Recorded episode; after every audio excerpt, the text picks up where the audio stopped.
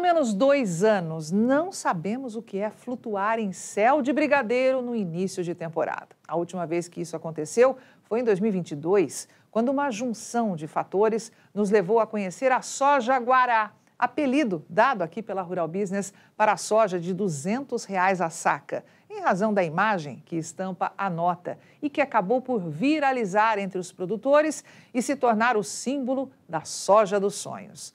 Só que já em meados daquele mesmo ano de dois mil e vinte e dois, uma historinha contada pela ONU, a Organização das Nações Unidas, e repetida à exaustão, até ser vista como verdade, inverteu o rumo das coisas.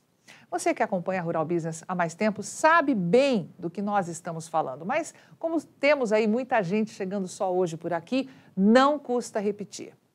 A guerra entre a Rússia e a Ucrânia começou no final de fevereiro de dois mil e vinte e dois, levando os grãos a acentuarem de forma agressiva a curva altista de preço que já vinham desenhando desde dois mil e vinte. Boa parte das commodities agrícolas renovou o recorde de preço ou ficou bem próxima disso, inclusive a soja. Só que a consequência mais imediata foi a disparada dos custos dos alimentos e da inflação, num momento em que o mundo tentava se reerguer na pós-pandemia do C dezenove. Foi aí que a ONU foi chamada para dar um jeitinho, e foi o que ela fez. Espalhou a notícia que, em meio à guerra, um corredor de exportação seria usado para escoar os grãos da Ucrânia que ficaram retidos nos portos sitiados pelas tropas russas e que esta seria a salvação do mundo da tragédia da fome. E, é claro, que a exemplo de vários outros casos, essa narrativa também emplacou. E os grãos deixaram o pico de preço e afundaram para nunca mais voltar ao prumo. Lembrando que, além da Ucrânia não ter peso para isso, a ONU e os demais envolvidos nesta manobra jamais explicaram algumas coisas bem básicas. Acredita mesmo ser possível um inimigo encontrar comida em meio a uma guerra e não pegar isso para si? E pior, aceitar que este grão seja exportado e gere riquezas para o seu inimigo ampliar a sua força de guerra? Pode imaginar o que o Ocidente não deu a Vladimir Putin para que isso acontecesse? Pois é, meu amigo, como diz aquele ditado popular, o pior cego é aquele que não quer ver. Seguindo a história, no início de dois mil e vinte e três foi a expectativa de colheita recorde para o Brasil, que continuou jogando pressão negativa sobre os preços. Em julho deste mesmo ano, a Rússia se negou a renovar o acordo que mantinha ativo o tal corredor de exportação da Ucrânia. Só que, milagrosamente, o que era de fundamental importância um ano antes, deixou de ser. Os preços das commodities agrícolas até deram uma reagida, mas não demorou muito para a pressão voltar a fluir. E o que a ONU disse quando tudo isso aconteceu? Nada. Exatamente isso que você ouviu, nada. Afinal, o que a Organização das Nações Unidas queria era derrubar os preços dos alimentos ao redor do mundo e conter a inflação. E isso já tinha sido garantido. O resto era tudo papo furado. Falar o quê, não é mesmo? Porém, poucos meses depois, outra guerra estourou, agora entre Israel e Hamas.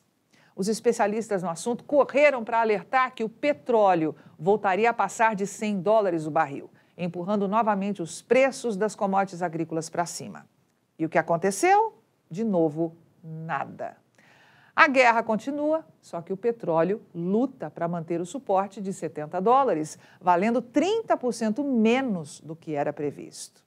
É, vai anotando aí, meu amigo, e reveja quantas vezes forem necessárias essa lista de eventos que nós estamos elencando aqui, pois ela é um verdadeiro antídoto para ser usado sempre que tiver dúvida sobre a importância e a necessidade de acompanhar informação profissional e diária, para não ser feito de marionete, tipo bobo da corte mesmo.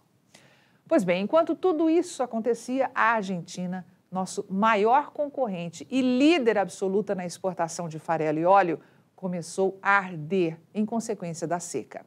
As lavouras de soja do país foram dizimadas e as perdas na produção se confirmaram as maiores de todos os tempos. Mas, como sempre ocorre, em mercados em que boa parte dos, pra... dos participantes continua acreditando em tudo que é plantado na mídia comercial gratuita, quase nada aconteceu.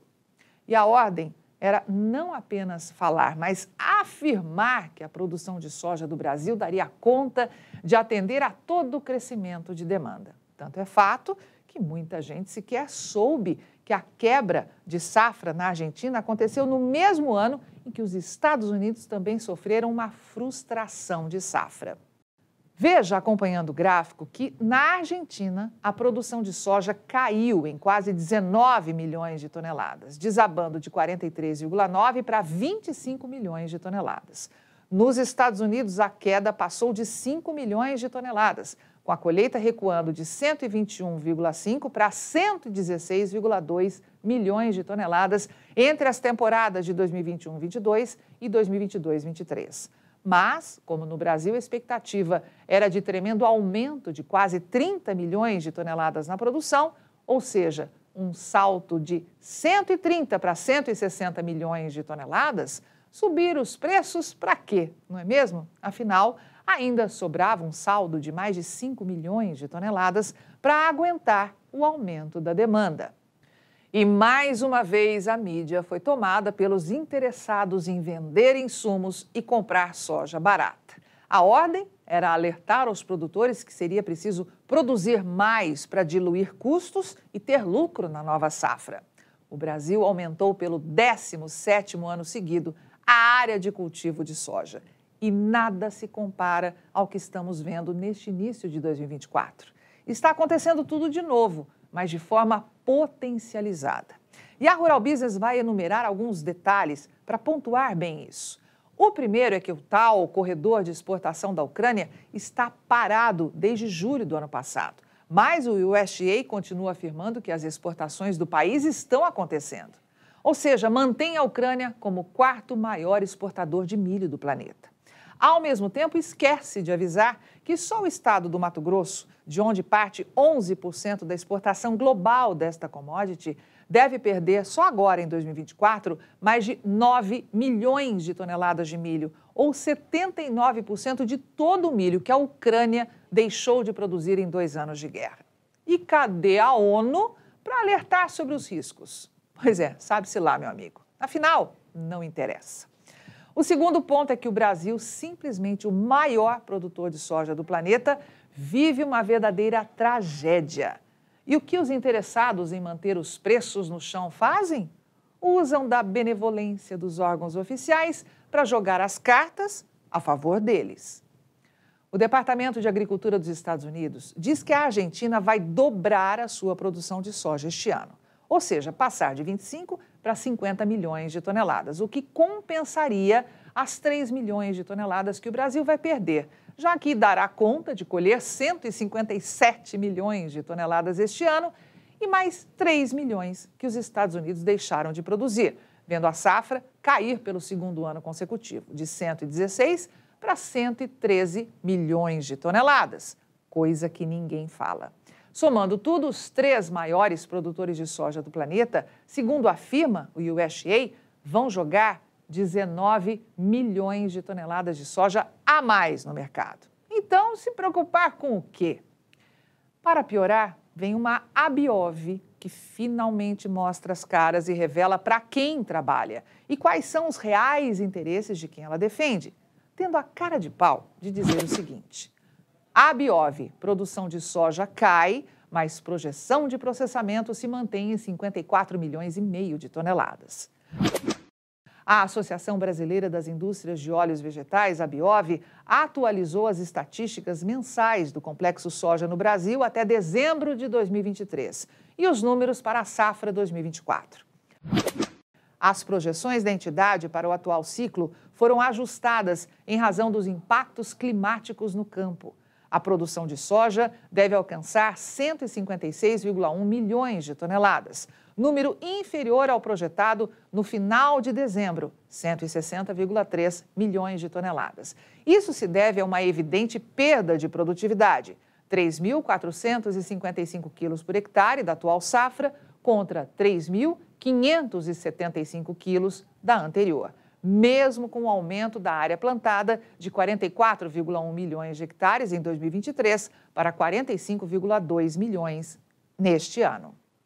Percebeu o título Pega a Trouxa que é apresentado nessa matéria? Imagina só, a Associação Brasileira das Indústrias de Óleos Vegetais não está só reduzindo a sua expectativa de produção, mas está dizendo que o consumo de soja vai crescer este ano no Brasil. Caramba, que coisa mais top! Como os caras estão preocupados com o equilíbrio do mercado, não é mesmo? Claro que não, meu amigo, é mais pura conversa fiada. O que a Abiove está fazendo é empurrar a sojicultura do Brasil ainda mais para a lama, afirmando que as perdas na produção não passam de puro sonho.